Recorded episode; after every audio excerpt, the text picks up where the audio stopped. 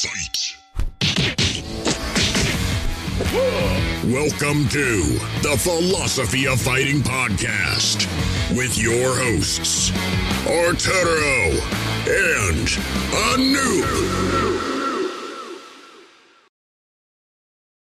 All right, we're on episode 60 something. What is this? 63. 63. Ooh, well, no, we're sorry, 65 is the episode. nice. We're almost at 69. That, yeah. Magic Yeah. number. mm-hmm. Mm-hmm. Dope, dope, dope. And we're to talk about a bunch of things, but maybe a bit more about grappling, I suppose. But uh, you were just talking about your training. Tell me about your training lately. Yeah, it's been good. I feel like I was having the blue belt blues for Okay. a little while where I was Mhm. like, but then I don't know, maybe it was just the blues in general. And yeah, I just feel good about training again, like understanding, hey, it's like slow progress, like getting better and better. And yeah, I've been going against like a lot of young guys lately. I feel like my school has some like good young prospects. They're like 17, 18 year old wrestlers and big kids. And I feel like right now I'm doing really well against them. But in about six months to a year, they're gonna start like smashing me a little. So I feel like Yeah, maybe. so do. It's motivational at least because I gotta keep progressing enough where they don't progress so much ahead of me. But I just feel like they're gonna because they're just in their prime and they're young and they're big, they're strong. Yeah, there, there's there's guys at my gym. I see it being the same way. Maybe not like on a six month timeline, but I'm like, oh, in three, five years. I mean, that's still a long time. Who knows if they're even still in the game by then? But like, yeah, you can definitely tell the the rate at which they're progressing. If that were to keep up, well, definitely. Because it was like guys that I would toy with, and now it's guys where I'm like, oh no, I'm on my A game against these guys. Like, whoa, that, that's pretty crazy. yeah. That itself is like my goal. A lot of times, like my goals are not big. Like when I go against like better people, like the instructors, my goal is like let me get one pass, you know, and like let me Mhm. get maybe like one like little takedown or make them just go like just sweat a little bit. Mhm. But with with these young kids, it's like I'm gonna go mad hard because you weigh hundred pounds more than me, and so I'm not gonna be able to smash you for a long time. So I want to try to. Mhm. Plus, I feel like it shows them jujitsu works if a 145 pound guy could take them right now. You know? Yeah. Yeah. I mean, sometimes, I mean, Elias used to say, like, sometimes a win is surviving. You know what I mean? And that's in any realm because it's like, remember, jujitsu was like self defense, not self offense, right? Like, or, you know what I mean? Like, Hmm. If you can get out of a situation without getting hurt, then you've won. So he's like, That's a good way of sometimes just being able to defend everything for a whole round, you're like, that's a good win. Like, don't don't underrate that. Yeah, I went against this kid that I haven't with rolled with in a while, and he's big and strong, and he always used to just murder me with like darces and arm triangles. hmm And this time in like one six minute roll, he got like one solid darce. But after that, like I was like, okay, I used to get murdered a lot more than this. So like Yeah. that was like a mini victory for me too. Like I felt good, like, all right, like and he was like, Oh, I almost had the other one, but you turned the right way. So I was like, All right, good, I'm making progress, you know, Mm. like just moving forward. I just want to get good enough to feel like a purple belt. I feel like I'm like a solid year away, but I feel like I'm on the right pace. Yeah, yeah. I mean, your skills are your skills, no matter what belt color you are, no matter who thinks you're what. You know what I mean? So you just build your skills. Yeah, I meant in just my head. Right. I want to feel that way where I'm like, I had a guy that posted a meme, a guy I train with that posted a meme of something where it was like something along the lines of like, "Oh, you did a good job." But, you know, the reality of it is, you know, he said I did a good job, but he tapped me like 12 times in our roll, yeah, crying about it or whatever, like the meme, you know? yeah, And I was like, well, no, that can happen. Like, like I that happens to other people. Like, even though I tapped them, like, no, you're you're doing way better because I'm catching you on like the fifth move of the sequence Yes. instead of the first move of the sequence. Like in your head, you're like, oh, I just got caught. But that's not the total story of it. Like if And, someone like, he- says you're getting better, like it shouldn't really be to be like, you know, floating your ego or just making you feel better. Like, no, no, no, you're getting deeper in the sequence. You're a better role. I Mhm. enjoy this more. yeah. Rolling is funny that way. Today, shout out to Nino. He's like a listener sometimes, and he's teaching the class today. And we were just working on back takes and rear naked chokes. Mhm. And one of the things we're working on is just like driving your thumb like into the neck so you could slide it under the chin and Mhm. get the rear naked choke. And like that's kind of a mean move, you know, but it's not like a move we do that off. But it's it's what you should know. But today, like since we were working on it, like three separate times I got it. But as soon as I put my fucking knuckle into their neck, each time I was like, yo, I'm sorry. And then, and then I would do it. And then like, they, and like while I'm doing it, they're like, no, it's okay. And I just thought it was like so, because instinctually Oh, I'm just like, sorry. Yeah, it's just like we're friendly, but it's also like, I was like, I know this is mean, but I'm going to do it anyway. Like I'm going to, and Oh, dude. So, do you know, like, all right, I do this. So, if you have knee on belly on someone, sometimes they start getting to their side, and then I'll just switch and go to knee on belly on the other side, yeah. right? So they're like basically turned away from me in knee on belly, right? When I do that, most people post on the floor to kind of like either circle around or just like kind of windshield wiper their legs. Okay. I rape choke post on their neck. I put all my weight. So they're like, oh shit. And then it's just easy to move my legs. You know what I mean? Like yeah, I should do that. that's a Yeah, very mean move, but it does no permanent damage. The same thing of like a finger, a knuckle going through, like there's no Yeah. permanent damage. It feels shitty.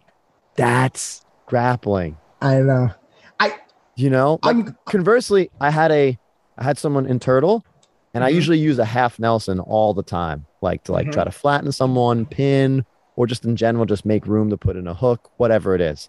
But in this particular instance, I grabbed a full Nelson, which in wrestling is illegal. I don't really? think it's illegal in jujitsu, but I was just using the full Nelson to try to like open him up and put hook. The round ended, and my opponent, who I've rolled with so many times before, he knows I'm what would be considered a mean roller, right? But he's like, I'm surprised you didn't try to crank the the full Nelson on me. And I was like, oh, dude, I'm mean, but I still have lines. Like a full Nelson is like, if I go for it, you don't tap quick enough. It's like I could break your neck. Like I don't know. Like on the Really? I cranks, didn't- The I didn't cranks that have to be like strong. controlled. Do you know what I mean? Mm-hmm. So I'm not I'm not looking to do that. I would just be looking to advance position from it. I'm not trying to like can opener and break you like that. That's why I was like, you know, if I could if I hurt your wrist in a wrist lock, I mean maybe you pull a muscle, but maybe I break a wrist. That would be crazy. That's never happened in all the wrist locks I've done. But that's just a wrist. Like your neck, there's Yeah. even a line for me. You know what I mean? Like so like I I don't think that that's a mean move you should even have a little bit of regret for. No, I don't have regret. It's just I think one of those things where I just I'm gonna be like, yo, I'm sorry. Like I'm still going for it, but I will just also say I'm Don't sorry. be while I sorry. do it. Don't be sorry because then you're think- giving credence to it being like dirty. Yeah, see, not. It's just one of those things. You know how people like Canadians will say sorry. So you know what else I started doing. Don't be in my- Canadian. I know, but you know what else I started doing when I roll now?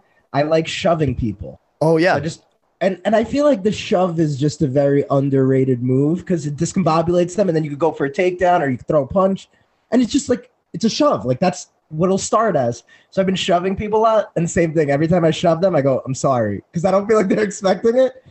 But then I just go try to pass their guard and get on top of them. But I'm just always. If I push oh, people all the time. I especially push people on like just lazy trips. Like I'll just put my foot outside their foot and like try to like sweep the foot as I just push them for like just easy trips. I don't know why people don't push as much. Do you think it's because they think it's mean a little bit, or it's just weird, Uh, like well, maybe maybe if you don't have space, if you're in a crowded room, you don't want to push a guy. You might step on someone else or something. Like I'm talking about even on my, our knees when we're like starting, or Oh, you know, like I'm yeah, always just shoving a little. Like I like, Bro. I so, like in wrestling, you post out all the time, right? You Mhm. post right there, dude, right in the fucking forehead. I, I I push people in the face all the time. yeah. Yeah, I don't know. I I guess I'm dirty, but like you can do anything I do to you, I'm it's welcome back towards me. Arturo's never gonna get to heaven. Yeah, I think it's kind of sweet though. Anyway, like I'm always gonna do them, and obviously there's that respect. Like you said, like you're aware of like a Nelson could do damage. Like some of the other stuff is like in the end, just toughening us up. hmm But I never care either when it happens to me. Like if anybody ever needs me or something, I just I like that. Like at least we're like, yo, sorry. I'm like, no, go. Like you know, we just Oh, keep going. Sure. Incidental knees, stuff like that. That could do damage. I will apologize for, you know. But you know, putting my weight on their neck, even like I've done like knee on neck before instead of like, you know what I mean? I won't go on their jaw, but I'll put it in their neck. I did that once. I was like, Yeah. yo, is this okay? But I did it with like a higher belt. hmm And I guess he was like letting me work, and I wanted to be tougher. I was like, "Yo, is Mhm. this fair?" He's like, "Yes, it's fair." Like, do it. I was like, "All right, good. I'm gonna do it." Like, Yeah. so, yeah, it's self defense, right? So, Mm. but yeah, it was good training. I feel good. Just- Nice. It's like one year at my gym now, so like now I'm reevaluating myself, Oh, okay. and I felt like I got my blue belt right before the pandemic, and then so there was like a year and a half of like semi training, Mm-hmm. and now it's like formal training again after a year. So I'm like, all right, that was a good year. Give me one more year, and hopefully I'll be like where I want to be. So And then you'll want to be better, and then you'll want to. yeah, yeah, sure, Okay, of okay. course, but at least like it's good progress. Yeah. Like I look at timelines, I'm gonna be 38 at the end of the month, so I figure like, all right, two more years.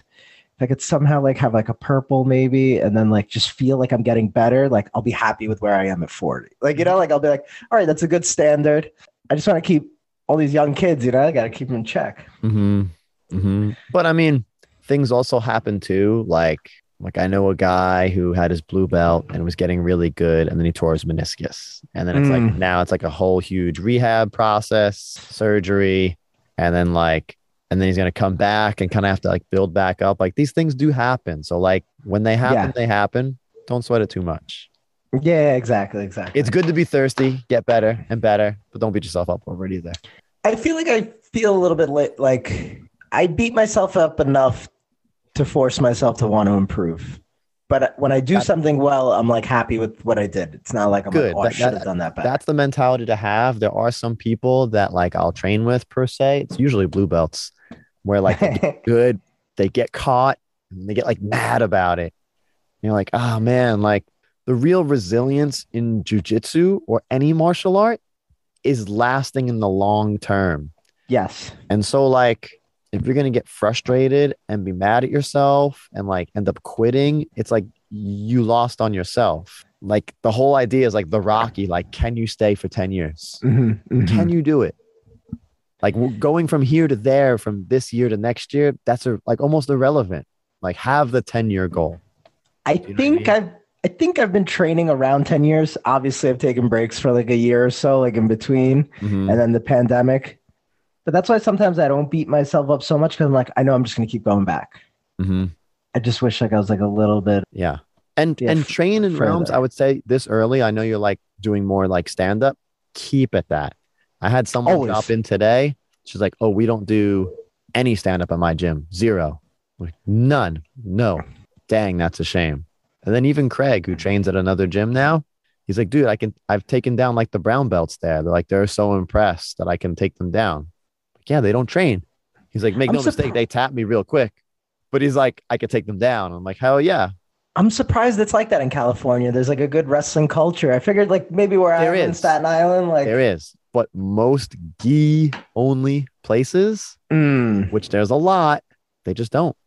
okay. Mm-hmm. That's why I like my gym. We don't always stand up, but every class, John uh, Burke, our main instructor, will show two takedowns, and then we drill those two takedowns, Perfect. and then we do jujitsu and roll. Nice. Now we may not stand up when we roll because now the gym's starting to get packed out, which is good for mm-hmm. business, but then it's also like a little dangerous. But I'm always Yeah. trying a little bit to stand whenever I can and have that mentality. So what I usually try to do with my guys is I'll do it in a way where it's like, all right, we train a takedown from a particular position, whatever it is, Mhm. And then we train the reaction off that. Like, okay, they block it, they do this, they step back, whatever. Okay, now how do you change the takedown? And then we do one more option. So it's basically like three variations of one takedown. So you have all these options and ways to work around it. Then we work the position from the takedown, usually like a pass or going into a choke, an armbar, whatever it is. That way you have like your sequence. Mm-hmm. And then we'll do situational rolls where like maybe we start, you know, in headquarters or a particular like half guard to pass or whatever. We do situationals. Then we do what we call uh, Rios, where like just two guys are in the center and whoever gets the takedown into the pass stays in and then the next guy comes in. So there's only two people on and everyone else is off the mat. I, I like that sometimes too. But like you'll cycle through people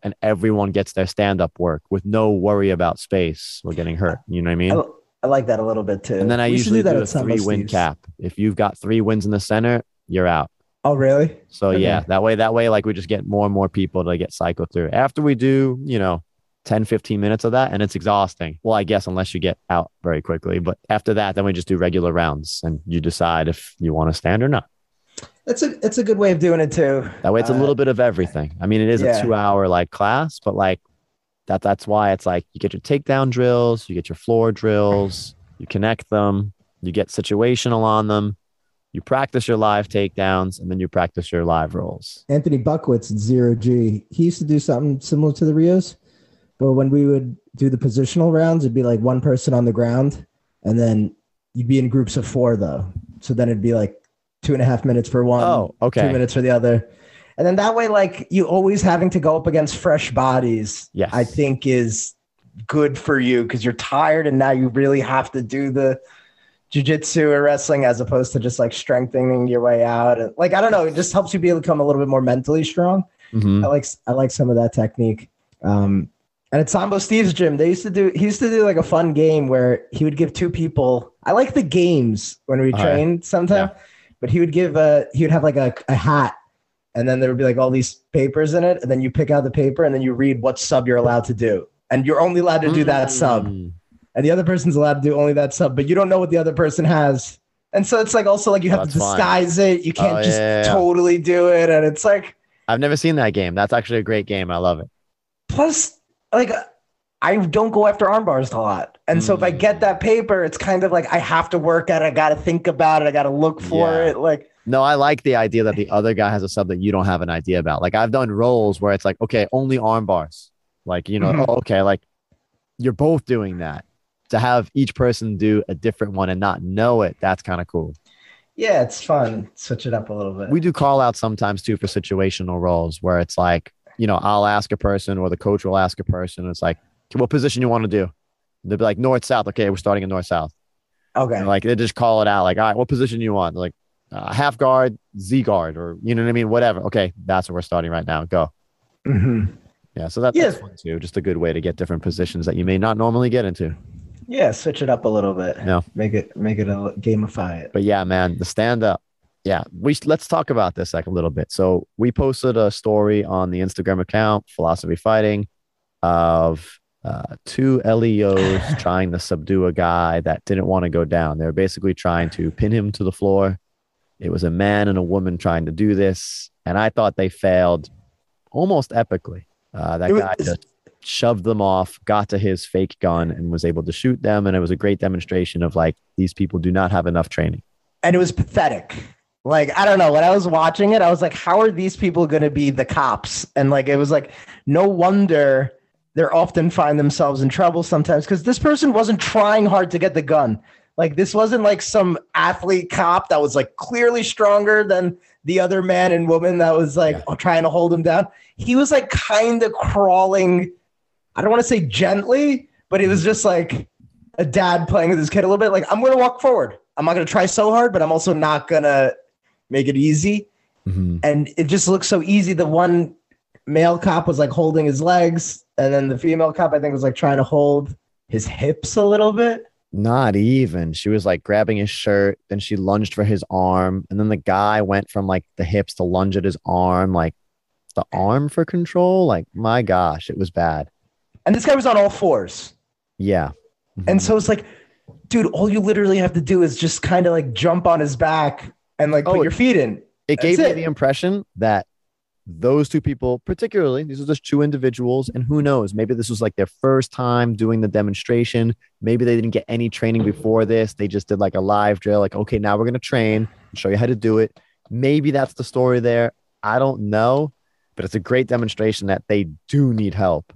Mm-hmm. And I just took away, I'm like, oh, if I'm that guy and these two people are trying to get me down, not only am I going to get up super easily, but I could probably kill both of these people without the gun yeah. time. Like that was like their level of training. With whoa, I should never win a two on one Mhm. ever. hmm And they were so timid. It was really just yeah pathetic. And I don't know. I feel like some of that stuff's instinctual. I don't know if you remember this, but Arturo, when he was like first starting to train, I think we were in like high college. Mm-hmm. It was like twenty something years ago, and he was like, "Anoop, you could get me in any position and I'll get out." And I remember that I didn't know anything, Mm-hmm. but my very first instinct was basically I was like, all right, let me get your back. And I think I put my legs around him. So it was like I had my hooks and like Mhm. I feel like there's something instinctual like, oh, okay, this is powerful. And then obviously like Arturo got out, but like just seeing that guy like hold the other guy's ankles and legs and like try like it just felt so helpless. Like that's the first instinct you would have. Yeah, it is weird. It was almost like let me just hug a limb and just use my weight to like exhaust him. Like, is that the mentality? Maybe. Like, I I don't know. Yeah, I don't know what their goal is. It's hard to tell. Like, they're just yeah, it's that bad.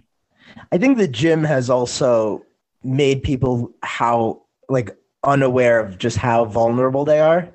Like I think people go to the gym and they put up like 275 and they're like, holy shit, like I'm mad fucking strong. Oh yeah, but it's different when there's like Yeah, there's somebody moving and fighting against you and making it difficult. Like that bar doesn't fight back. And so like you have s- just people that are wiry. Yeah, Mhm. exactly. It can't change its center of gravity. It can't move on a different vector that you're not pushing against. Yeah, like these things change. And leverage. You just Yep. if somebody's smaller, but they know how to like use their body properly, like they're going to be able to move you. And Yeah. I, I think that happens to some people where they get like the vanity muscles and Oh, they feel really dude. strong. I work in the gym. You know how many times or the guy would be like, "Yo, I could just push you off. My bench is over 300." and I was like, "I promise you, you won't get an inch." And they're like, "No way." And every now and again they'll test it and they're like, "Yo, how? How?" like how? Like just like I'm not telling you, like, and just yeah. I'm like, actually, the truth is you're just weak. You know? yeah, we changed the weights here. They're not really 300. Yeah. It's actually 185, but we do it to make you feel good. Like, you know how in Mhm. the mall, like the mirrors make you look thinner, so you look better in the clothes. Like, it's the same thing gyms do. Like, your weight is Yeah. not really how much you're I, lifting. I think most people know that weights don't equate to that type of stuff, but some people do. And it, yeah, I, I try to also let, you know, help their ego a little bit. Like, look, your weightlifting has no impact here, but also my training here has no impact on my weightlifting either. So, like, you know what I mean? Don't think, yeah. yeah, there's no all encompassing. But yeah, I find that funny. But I think my main takeaway from mm. that video, to get back to that, is that wrestling is the most important thing, especially in that like law enforcement. Like I know a lot of people are like, oh, jujitsu, maybe a blue belt should be needed. But especially nowadays, where a lot of gyms are like point jujitsu, gi jujitsu, and some gyms don't even train takedowns, would that even really help a police officer? I think wrestling is way more important. I think being able to pin a guy is way more important than you know doing your arm bars and triangles incessantly, guard pulling or anything like. You're not going to do any of that. Yeah, I think it depends on the type of training. Like, isn't there some wrestling where like the goal is just to take them down, but then it's not to maintain control? Uh, Where in jujitsu the goal is to maintain control, but yeah, well, gi I think would be helpful for cops because you could then use the. Chances are you're not going to take down somebody that's naked, you know. So like knowing how to manipulate clothes, jackets, whatever. freestyle or Greco or even folk style wrestling, I think all of those will be better suited for that. And not only just law enforcement, but just fighting in general. I think Dude, wrestling is king.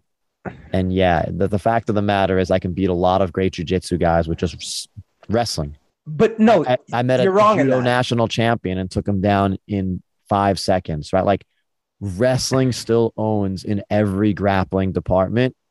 And I'm not even that great. Do you know what I mean? Like, But you have skills in you have skills in other things, so you can't Correct. say you can't Correct. say I only used wrestling because you're trained everything. But I get what you're saying. Yeah. I believe wrestling is also king, but it's grappling, so you learn everything. Like you know, like Sure. sambo, like judo, like all of these things can be applicable to some police officer or anybody in general. sure. But it, it starts with being able to control them, and being able to control them starts with wrestling.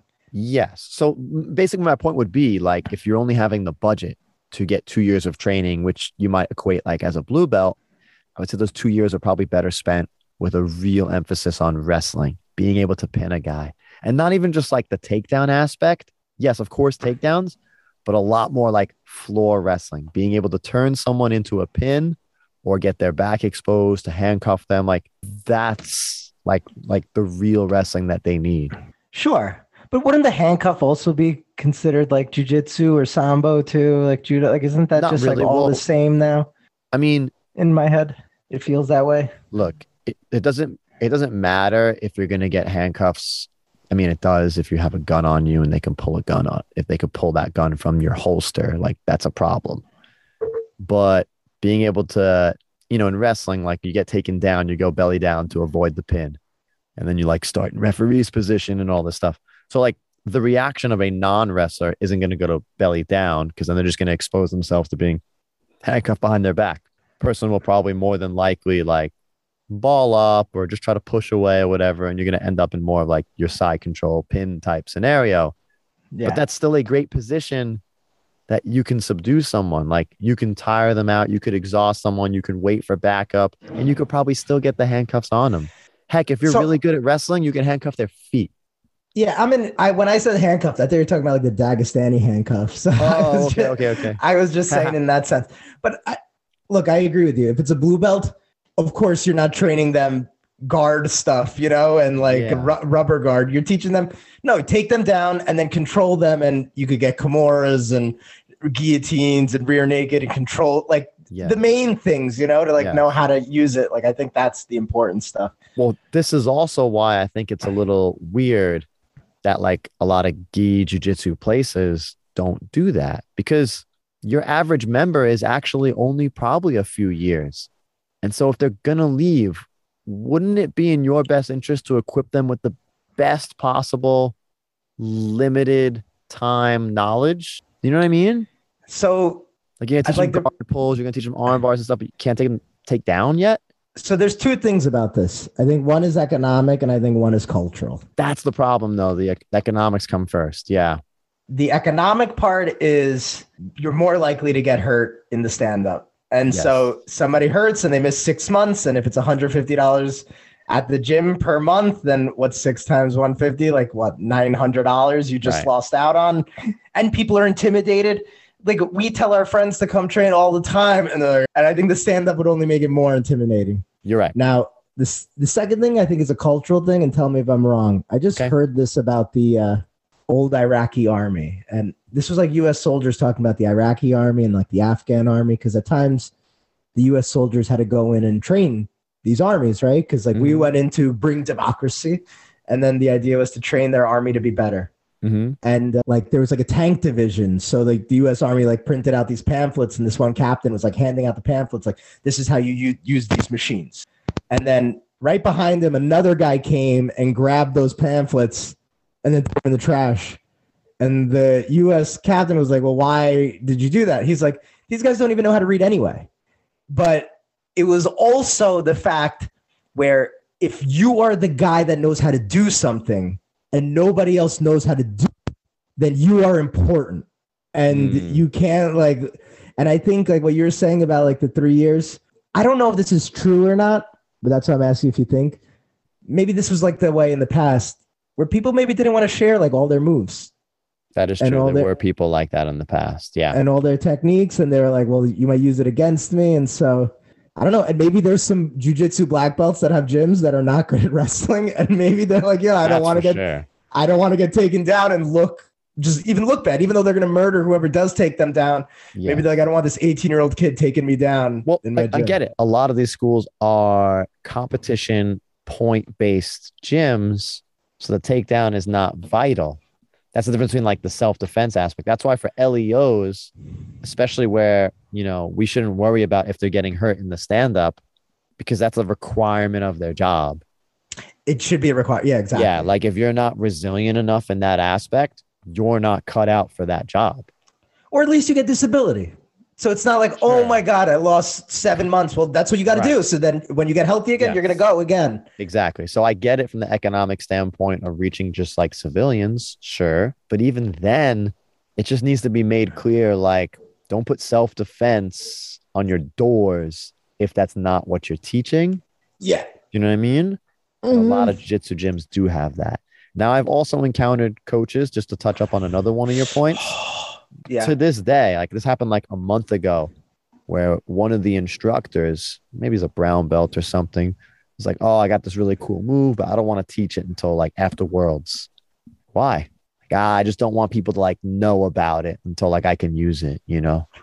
And you're like, dude, you think it's gonna spread like wildfire and your opponent's gonna like catch wind of it or something? Like, just the ego is like, all right, man, sure. But well, yes, how good are they? Like really good? Where they're like when you're saying like worlds, like They're they like? Say that again. They're good. They're good. Are are they world level? I mean, he, I think this this guy won like an open in another city just recently or whatever. Like, so Okay, yeah, it's so- very good. But it's not like they're doing like ADCC level. No, Yeah, so then that's it just reminds me of like those kids in high school that would sell weed and they'd be like, "Don't call me on this phone." I'm like, Yo, nobody Yeah. cares about your weed game, bro. Like, just sell me this weed. Like, Mhm. you're a tiny fish. You know, like get better. Like, I don't know. Plus, if you're if you're, I get the idea if you want to hide it, but if you hide it, you don't know if it's effective.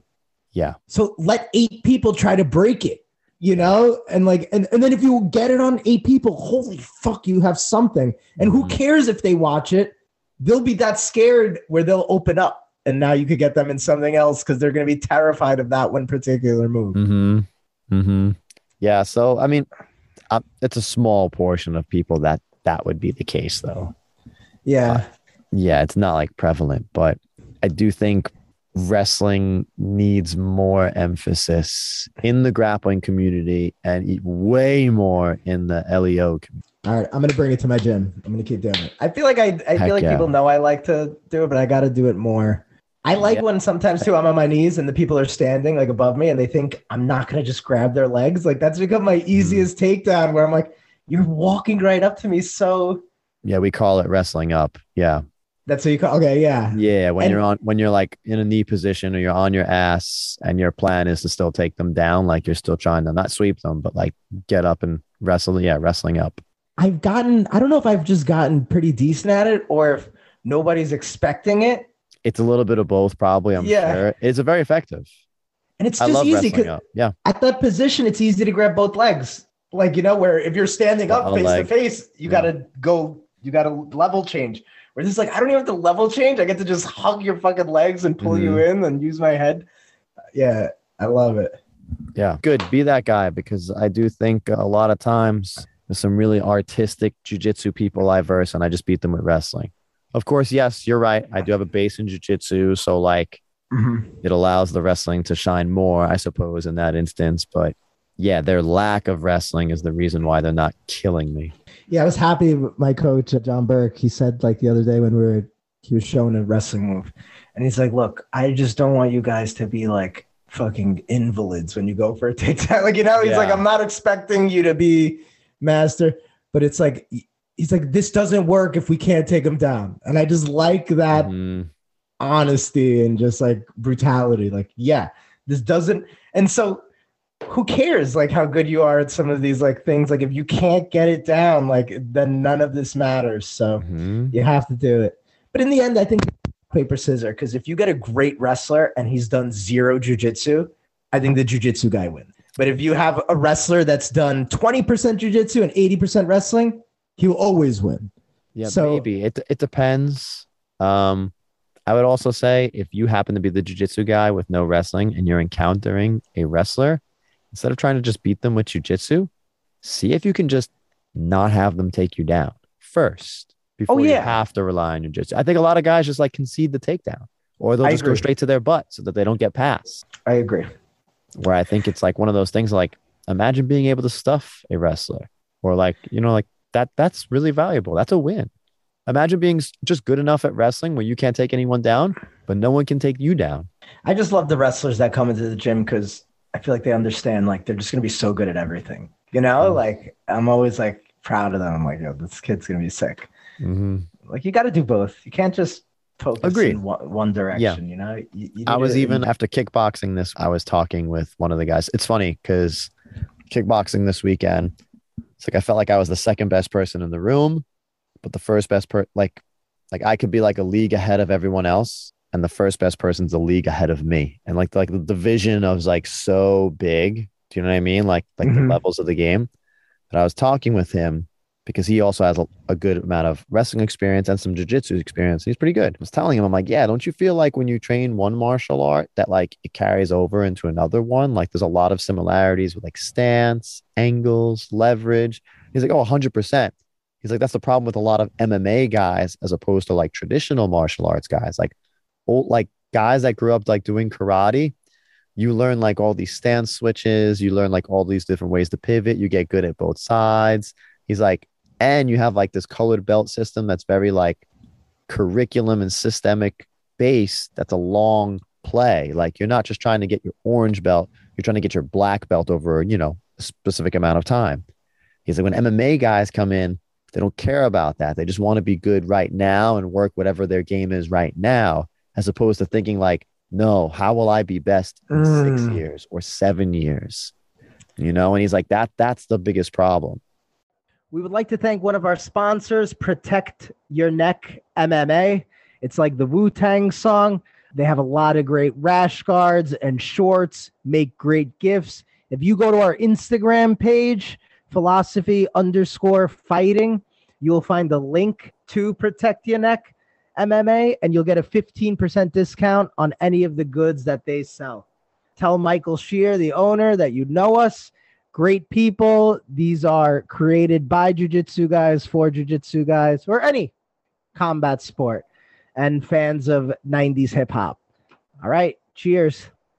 yeah, and that reminds me of a video I saw just about like how the application of martial arts will impact so many other things.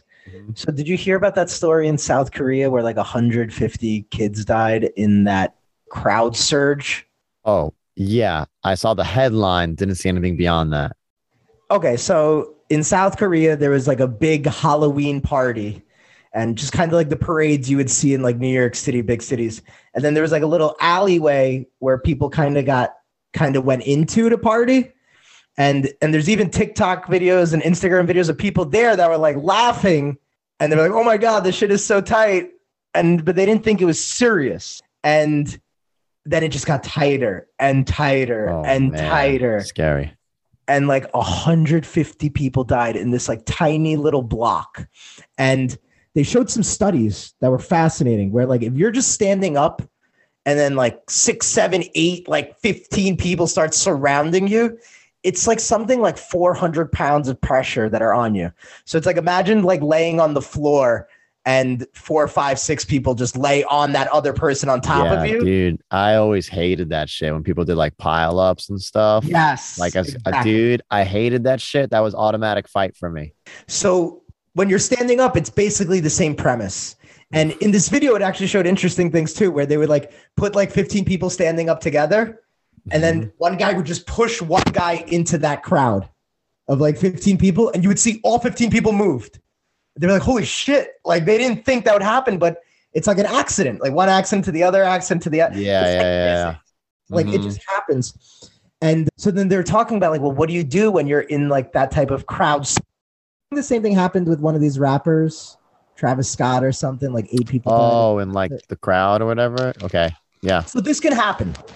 And it happens in a lot of places. Mhm. a lot of temples in like Asia and stuff like this happens to religious festivals, and like hundreds of people will die. But they said the proper Stance to defend yourself from this is very much like a boxer's stance or a fighter's stance, where you put your arms like elbows tight above you, like like where your fists are ready, but the forearm and like the elbow, it's like a frame. So now you have like the frame Mhm. against some people, and when you spread your legs further apart, it creates just that much more space. Yes. And it, it goes from like six, seven hundred pounds of pressure to like 150. And it's like, and it is a fight for your life. And I just thought that was like so interesting how they played that, where maybe a boxer or a fighter would have naturally gone into that stance. You know, right. if they were in there and like who knows if it saves their life. So it doesn't have to even be like a fight. It's just like your Mm. body language and how I think the same thing. Like, I tend to think if you know how to fight, or at least any athletics, like you have better body language. You have better body language, you're more attractive to like other people. Like it, it- you're more likely to maybe get a job. like I just feel like there's those positives, but then there's that life and death thing. And like when they said they went into that like boxer stance, and that's what they called it. Even I was like, holy shit! Oh, that's interesting. Yeah, I mean, a jujitsu guy would probably frame up naturally. I mean, that's jujitsu, right? Frames. So, yeah, to hear that, it makes complete sense, and it's kind of that's really cool to hear. and this is NBC News, so maybe they would have said jujitsu and wrestling if they Right, like, but in their head they're like, oh, bo- like. Yeah, but I think I think it was just like a fighter stance, like Mhm. good balance, like legs separated a little bit, and like your hands up and tight, but not so tight where you're you're not going to be able to crush yourself, but tight where it's just you have bet greater force. If your hands are just Mhm. extended fully, maybe they snap back in and now you're in a bad, but no, just keep it tight and protect yourself. Yeah, that makes sense. That's awesome. Wow. Yeah. So another positive reason why you should train fighting, Um, fighting. Speaking of which, I started training my five year old. He's going to be six years old next week, actually. Jackson. Amazing. And How is he? just showing him some like basic stuff. He loves it because he loves when I do it to him and the speed Uh-huh. at which, and he loves like when I do it really fast, like the speed at which he's like marveled by it. So I teach him the steps. He does the steps, and he does it fast to me, and he likes it because he's just you know rolling around with me essentially. But, what were you uh, showing yeah, him? what was the, beginning. first thing? So the first thing I showed him is what a post is. You post on their shoulder, you post on their head as means of, you know, keeping someone away from you, right? You stiff Okay. arm a guy, right? We call it it's posting in wrestling, right? So I teach him how to post. Like, okay, now post against me. Like, do you know how to do you know how I get rid of this? He's like, how? So I swam inside his arm and then grabbed his wrist. Like, see how I got rid of your post? He's like, whoa. Like, you were pushing hard, right? Like, yeah, cool. And then I showed him from, you know, that same side wrist grab. My opposite arm reached around his arm. I reached around his elbow and I did an arm drag to take his back. So I'm like, okay, now I'm going to do it really fast. Post on me really hard. He posts, he's pushing and boom, boom, boom, boom, boom. I'm on his back. He's laughing hysterically. He's like, He thinks it's like magic. You know what I mean? He's like, oh my gosh. So now he does it to me. You know, like we teach go back and forth. Like now when someone posts on your shoulder they post on your head, mm-hmm. you know how to get rid of it and you know how to get on their back. Right. it is magic. Yeah, it is. And he's like, I can't like and then now he gets so excited. He's like, Grandma, look at this. You know, like Aw. he shows he shows everyone, you know what I mean? That's it's pretty cool. Yeah. And each day now he's asking me, Oh, can we do it? I'm like, all right, yeah, sure. And then today I showed him like a duck under. I'm like, okay, here's what a collar tie is when you grab around someone's head. So the first thing I'm like, it's called a collar tie, and look what I can do with it. And I snap him down to the floor. He's like, oh whoa, you know, like, like, okay, now you do it to me. And he does it to me. I'm like, okay, do you know how to stop this now? He's like, no. And so I show him the duck under. You hit the elbow, change the level, get under and around them. He's like, whoa. So now he does it too. You know, so like, all right, he's learning wrestling now. That's you know? amazing. So just little things, uh, especially things of like, I want like the self defense aspect for him. You know, like if someone grabs him in some particular way or pushes him, I want him to be able to respond well. Yeah, the swim move is good. I think it's funny you Mhm. taught him the arm drag because whenever I play with my little cousins, hmm that's the first thing I teach them too. They love it. The I, I think there's also just, just something Twist them around about- really fast. Like, Whoa, you know, like, yeah, there's something about that that they love. Yeah, just grab this, grab this, and pull. It's Mhm. just easy and it's fun. I gotta know. It's cool. Mhm. Yeah, but it's already in his head. And then I taught him like a bunch of strikes and stuff too. And he's been doing them. Like I'll see him like just outside, like throwing kicks and stuff. And I'm like, oh, this is so funny. That's he's gonna get good. He's gonna get He's just so goofing good. around. Hopefully, you know, we'll see. Well, if he don't want to enjoys like, it put now. too much pressure on him or throw too much at him too soon and he gets burned or anything like that. no, you let him play now and just get Yeah. better and better and better. Just have fun and- with it. yeah, exactly. By the time he's 13, then he might be like, "Holy shit, I'm actually pretty good at this already." You know? right. That, that's the plan. I was like, I used to think like, oh, I'll put him in classes real early and stuff. But then I'm like, no, like I don't want to force it. I kind of would like to just like teach him my kind of way for a little while. sure. And then if he really wants to get into it, I want him to come to me. I almost want to make it almost like forbidden for a while. So he wants to do it more. Mm, yeah, exactly. And give it, you know what I mean? Like just teach him to give him a little base, like things that he's interested in. I'm like, oh, if you really want to do this, nah, you got to be 13 to do like, you know, like give him like some like, yeah, you know, motivation for it. Oh, you got to be able to do 40 push-ups first, or you know what I mean? Like just whatever. plus if he plays other sports like soccer football basketball like you're learning so many things about your body anyway Yeah. you're getting stronger Yeah, he wants to play soccer. He's really interested in that lately. Yeah, and then know how to play with the team, know how to like Yeah. discipline, getting tough. Like I think sometimes those team sports will then help you get better at, at like being singular, like you know, and like understanding like what it means to Right. yeah move. But even in the terms of like teaching wrestling as opposed to jiu-jitsu to him, like yes, I think it's better for him to know, but I also think it's more fun for him. Like there's no way Mhm. I know him. There's no way he would hold interest in learning an armbar.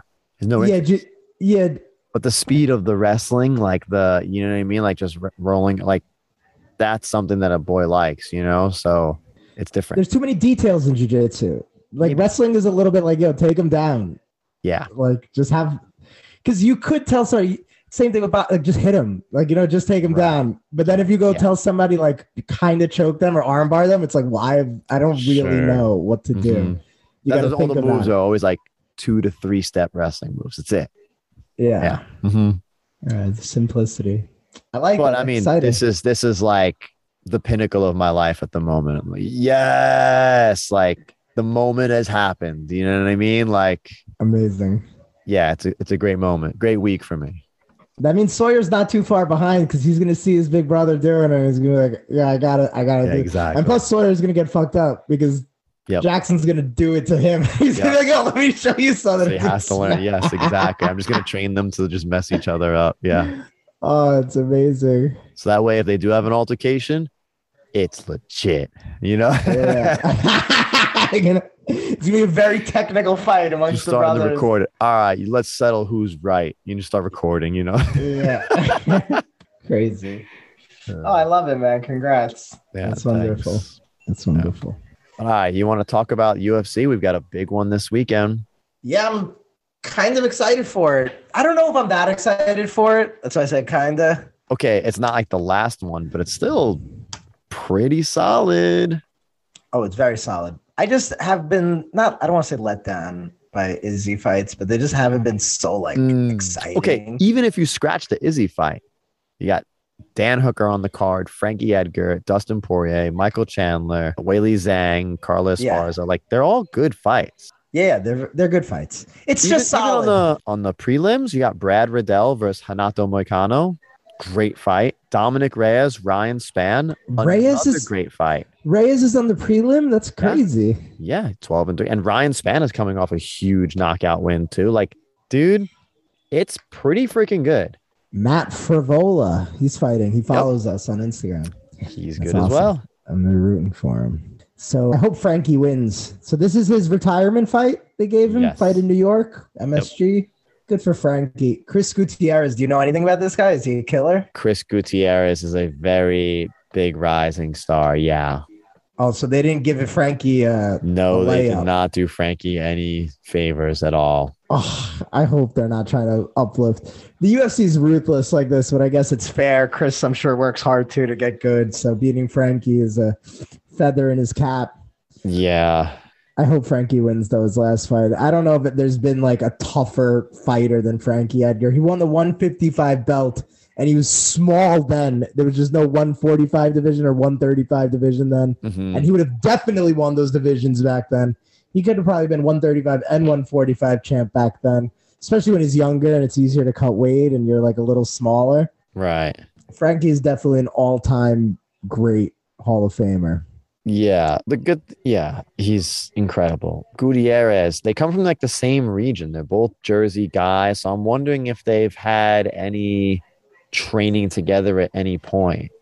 Interesting. Because Gutierrez has been in the game for a little while now too. He's been fighting since. Let's see, he was a pro in 2013.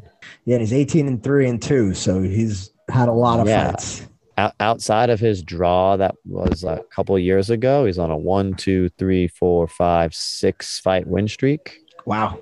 Yeah. And, you know, like in the UFC, he's got, if you count the Ultimate Fighter, which I would, uh, Yeah. one, two, three, four, five, six, seven, eight. This will be his ninth UFC fight. Like, he's very good. All right, let's see how it goes. I'll be rooting for Frankie, but I guess if Chris wins, like, good, build your name, and Yeah. at least it's another Jersey guy, another New England Northeast fella. He's a small guy, though. Like, like Frankie fought at light. I know this is featherweight. I think this is a featherweight fight, right? No, this says bantamweight. Oh, it's bantamweight. Okay, so Frankie's fighting at bantam. That makes sense because Chris Gutierrez has like all of his fights at bantamweight. I think he's had like a couple at feather. Yeah, some catchweight. Yeah. Okay, makes sense. Our boy Frankie.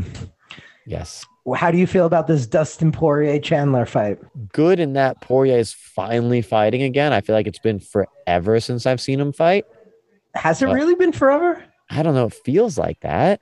But yeah, it I'm feels hap- like that, but yeah, I'm happy because I want to see how he's aging, how he's doing. And I, I think it's a very even fight. I feel like Poirier just fought in December. Didn't he fight Oliveira in December? Was that December? I think so. I'm gonna look it up right now. I mean, December is al- almost a year ago, though. Yeah, almost a year. That's not terrible for some That's of these guys. Pretty long. yeah, December 11th. December Okay. 11th. So almost a year. All right. And prior to that, he fought six months before that, and before that, it was six months before that, and before that, it was six months before that. So he's been steady. Yeah, he's been pretty steady. All right. He's 33. You got to rest the body a little bit. You do, and I know he's trying to just like make money and have big fights. Yeah, This is- I- yeah. This is an I don't know. match.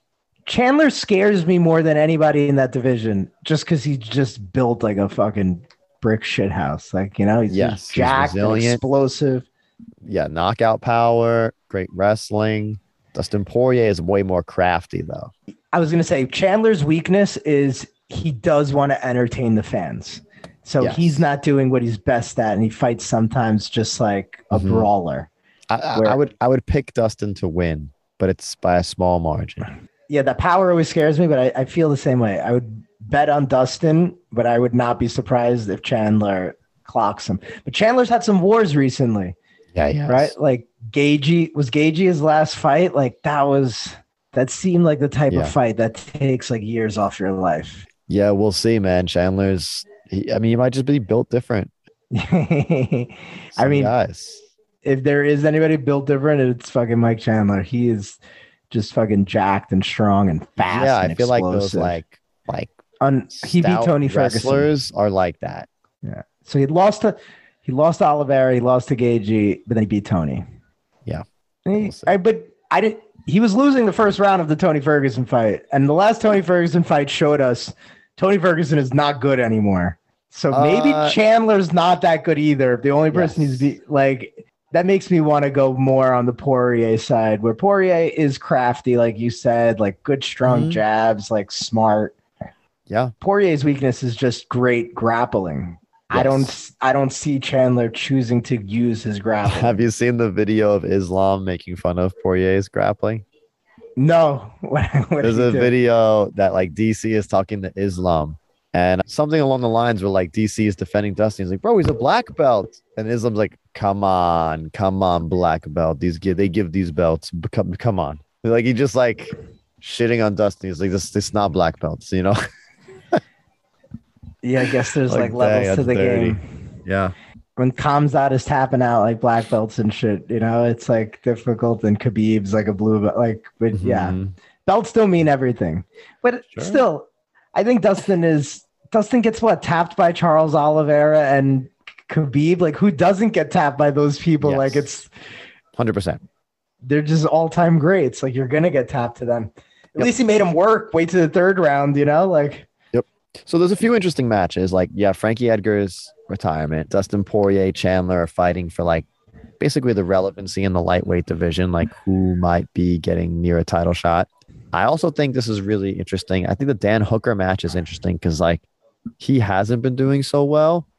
And to beat a guy that's 13 and 2, Claudio, that that will be interesting to see. Like, is he done or not? That's Dan. Yeah. Then you have Carla Esparza versus Weili Zhang. Can Carla Esparza be like the champ? You know what I mean? Weili Exactly. Zhang's a tough, and can she reclaim it? Weili Zhang. And I feel like Weili Zhang's getting better. I- pick Weili Zhang to win this. I think she's getting better. I think her wrestling with Cejudo is showing that now. In her last fight, she looked like the old Weili. I think that's going to be tough to deal with for Esparza. We'll see. Uh, Who knows? Carlos Esparza is the best wrestler in that division, so maybe she handles Zhang. Like that'd be it's a very interesting fight. It's one of the more interesting fights to me on the entire card, like Mhm. like style wise. Then with Izzy and Alex, we've we've gone over this before. Will it be boring? I doubt it. I don't think it's gonna be boring either. Yeah, but maybe that's just the kid in me like rooting for it. You know what I mean? These there's there's two losses between like each guy has one loss. You know, like it's still a mega fight. They fought each Do other s- before. They're kickboxers. So Do you see it being mostly stand up? yes, Do you do. see if there was a bet that Izzy goes for at least one takedown? Do you take that bet? no, I wouldn't. Unless I Really? odds on it. Izzy's definitely going for one takedown just to show people he can, and maybe later in the fight or in the beginning to like psych out Alex. But I I would bet Izzy goes for at least one, but not because I think Izzy has pride in grappling. He just never uses it. But I think maybe. he does have pride in it. Maybe I wouldn't. It would be a great game plan to do that. I would say that, but I don't think he's he's just too rangy. Like I don't think he's gonna be aiming for that. Izzy threw up a triangle on Gastelum, you know, Oh, so yeah. I, I feel like he might be like, let me just. If, Dude, if Izzy's I've doing well Izzy in the fight, he's going to do it. I've seen him grapple Andre Galvao, and his grappling is a lot better than people would think. Kind of like how everyone was surprised about Sean O'Malley. I think people would be surprised about Izzy too. Yes. It's just I, I don't know. Yeah, I just don't know if those styles clashing is going to result in that. I don't know.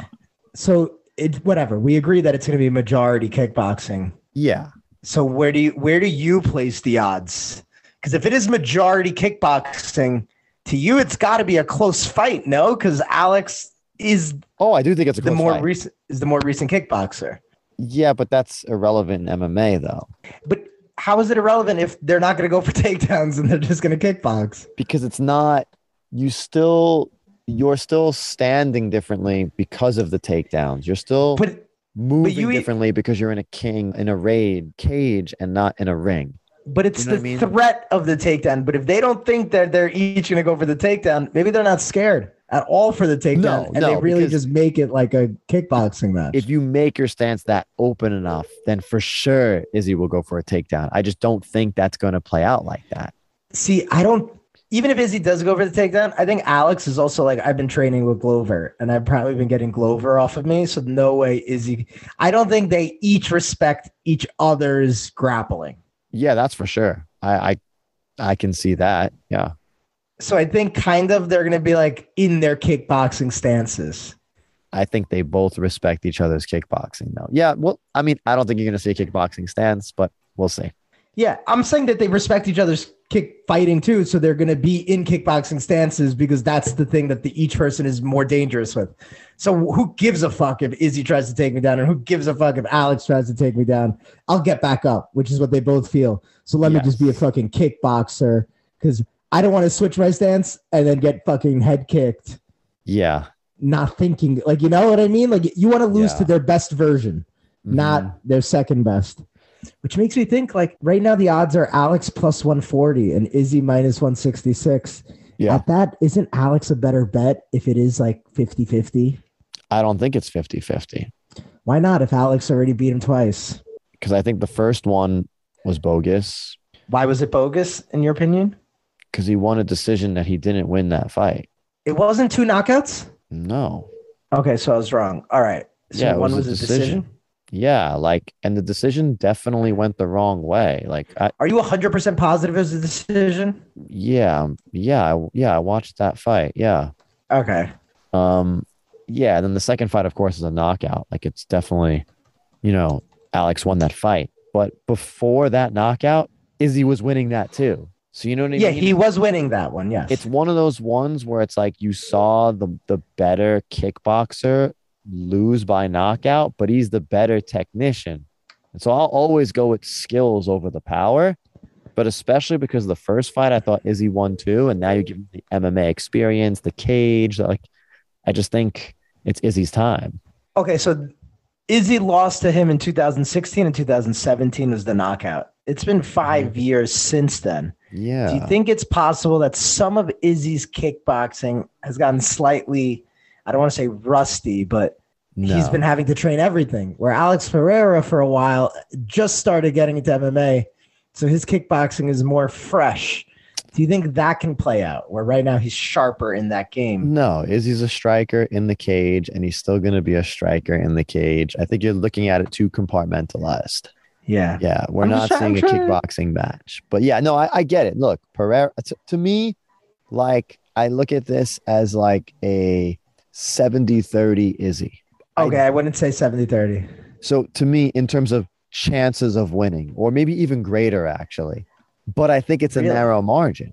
Do you know what I mean? Like he'll win barely, but I'm pretty sure he'll win barely. Okay, I get what you're saying. That that's what I'm trying to like get across. Like it's like sometimes you'll bet on the guy that like wins by decision. Like, yeah, it might be a split decision, but he's definitely taking the decision. You know what I mean? I think Close someone's fight. getting I think someone's getting knocked out. It could happen and it could go either way. I think someone's gonna get knocked out. And I would put my odds at like 58 42 Izzy. Wow. Okay. Pereira definitely respects Izzy less than Izzy respects Pereira. And I think that could be a big downfall for Pereira. Oh, I just looked up FanDuels. They said they give Alex Pereira a 42% shot. So same Oh, 40, they, they do what 40 41.6 they said. But yeah.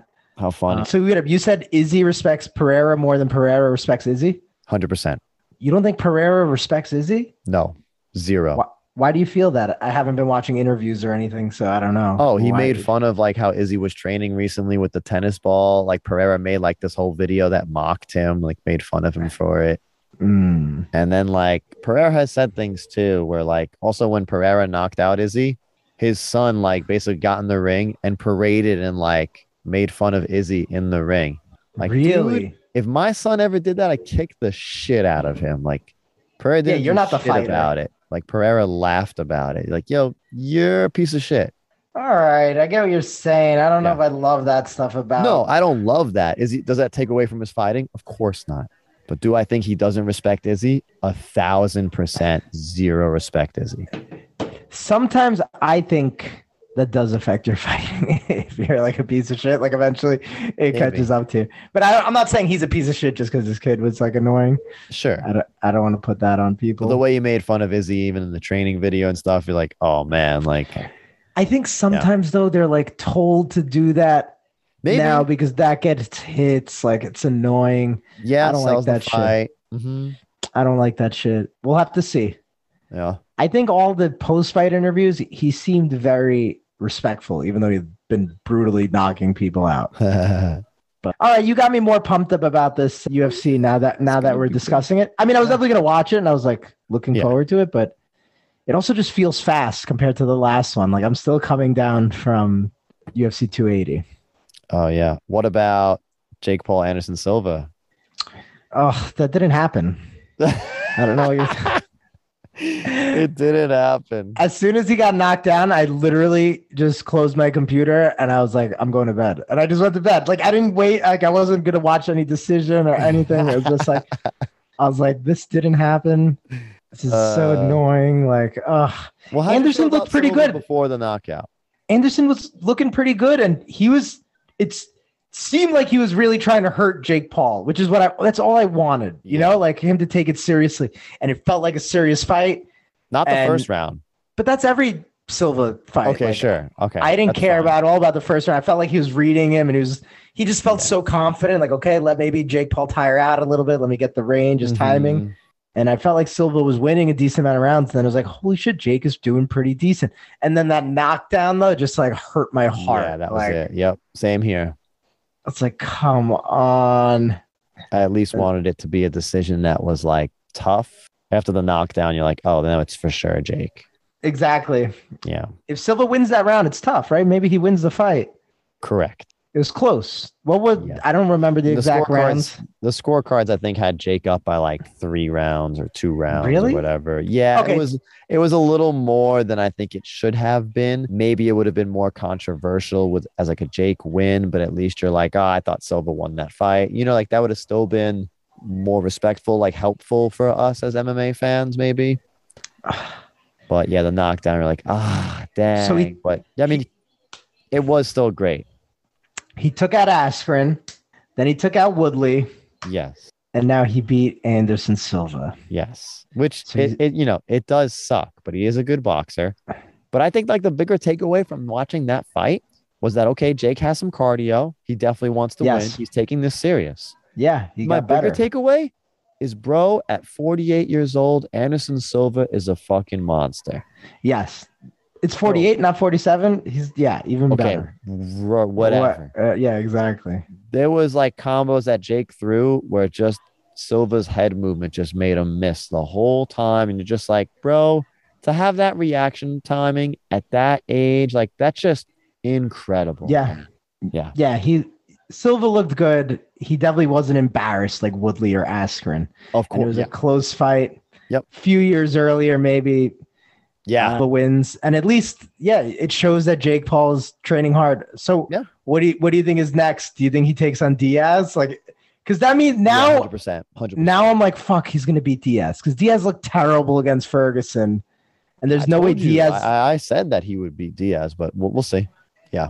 If it was before the Silva fight, I think it would have been a lot closer. But after he beat Silva, who's much bigger than Diaz and probably faster than Diaz and a better athlete than Mm, Diaz is better right now, than Diaz. Yes. it's like, oh, where before I think Diaz could have outmuscled him, but the Diaz Tony Ferguson fight just made me feel bad. yeah. So that felt like that should have been a retirement fight. Like Diaz is not that good anymore. He's Mhm, Tony Ferguson's not that good anymore. Jake's mhm. too young and strong. I do not want to see Diaz get planted. Yeah, I, I think I think that's what's gonna happen, but we'll see. I think that's the next fight that they're gonna make, but we'll see. Yeah. Jake Paul, I can't believe is just fucking up all these MMA fighters. It's so annoying. Good on him, man. I don't I know. It'd be uh, nice to see some boxers done, but yeah. We'll see. I mean, if he if Jake Paul fought a boxer though, I don't know if I'd care because I don't really know any boxers. You know, No, like no. If he fought like one of the more popular boxers, yeah, but the, the popular boxers are too good. Like the only boxers I know are champion level boxers. So I kind of like this mini sideshow thing where I'm like, I know these people; they should be able to win like against Jake Paul, and then they keep losing. Like they're sucking me in. Mm. Speaking of a Paul brother, you know Logan Paul got hurt in wrestling. He had like a big match this weekend.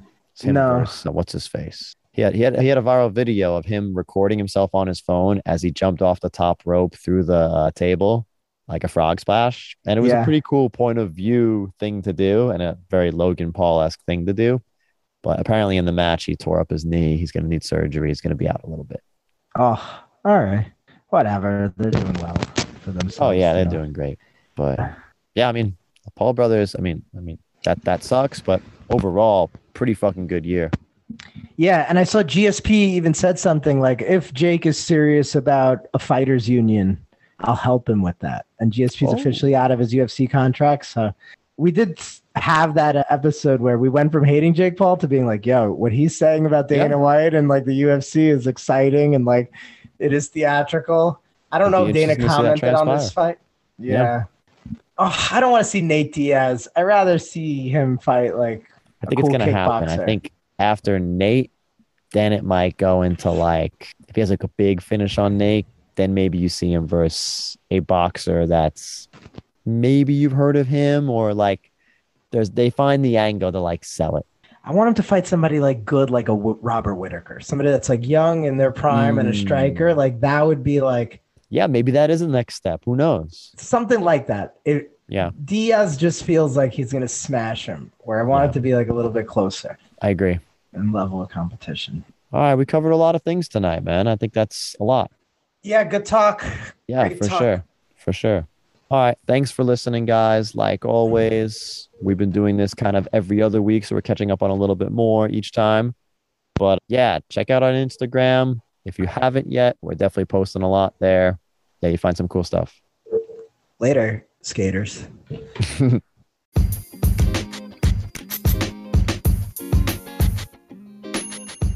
Thanks for listening to the Philosophy of Fighting podcast. If you have any questions, suggestions, or if you would like to fight us, send us a DM on Instagram at philosophy underscore fighting. Hey guys, this is Anoop. I'm sure you've heard I have a startup called Rentah. You can visit me at rentah.com, R E N T A H.com. The idea is you could rent any type of good, service, or space. So you could rent uh, Arturo to teach you Brazilian Jiu Jitsu, or you could rent uh, my friend Andy to uh, set up your podcasting equipment for your next gig. or you could rent uh, the Philosophy of Fighting podcast to uh, promote a commercial on our podcast or some gear, right? Like our friend Michael Shear did. If you want some Wu Tang apparel, so uh, check out Rentah. It would mean a lot to me. Cheers.